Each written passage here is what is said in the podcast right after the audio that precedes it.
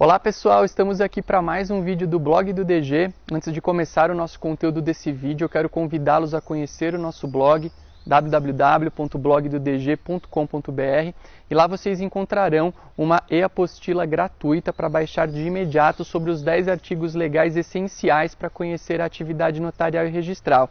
Então entrem lá no blog, conheçam e de quebra recebam esse material valioso sem qualquer tipo de custo e instantaneamente. Nosso tema de hoje é a autenticação. A autenticação que eu costumo brincar é a irmã do reconhecimento de firmas, porque são atos notariais extra-protocolares que são feitos normalmente em um mesmo setor do cartório. O reconhecimento de firmas já foi objeto de um vídeo no nosso canal, convido vocês a assistirem. Mas o que é a autenticação?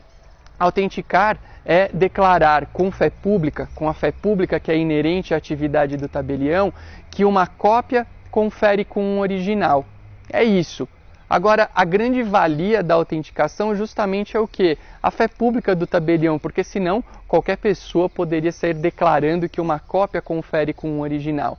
Então, quem nunca precisou de uma cópia autenticada, por exemplo, de um RG, de uma conta de energia, de um contrato, são exemplos corriqueiros de cópias autenticadas que são feitas nos balcões dos cartórios das serventias extrajudiciais.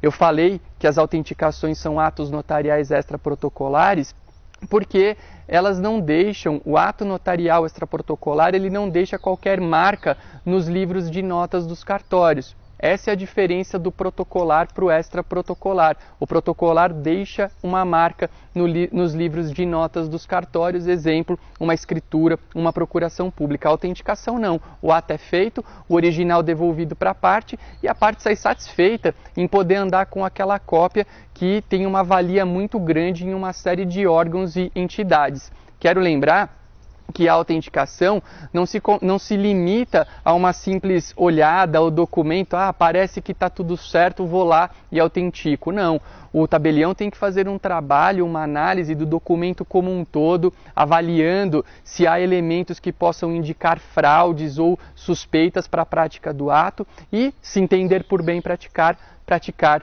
com aquela segurança jurídica que é inerente à sua atividade.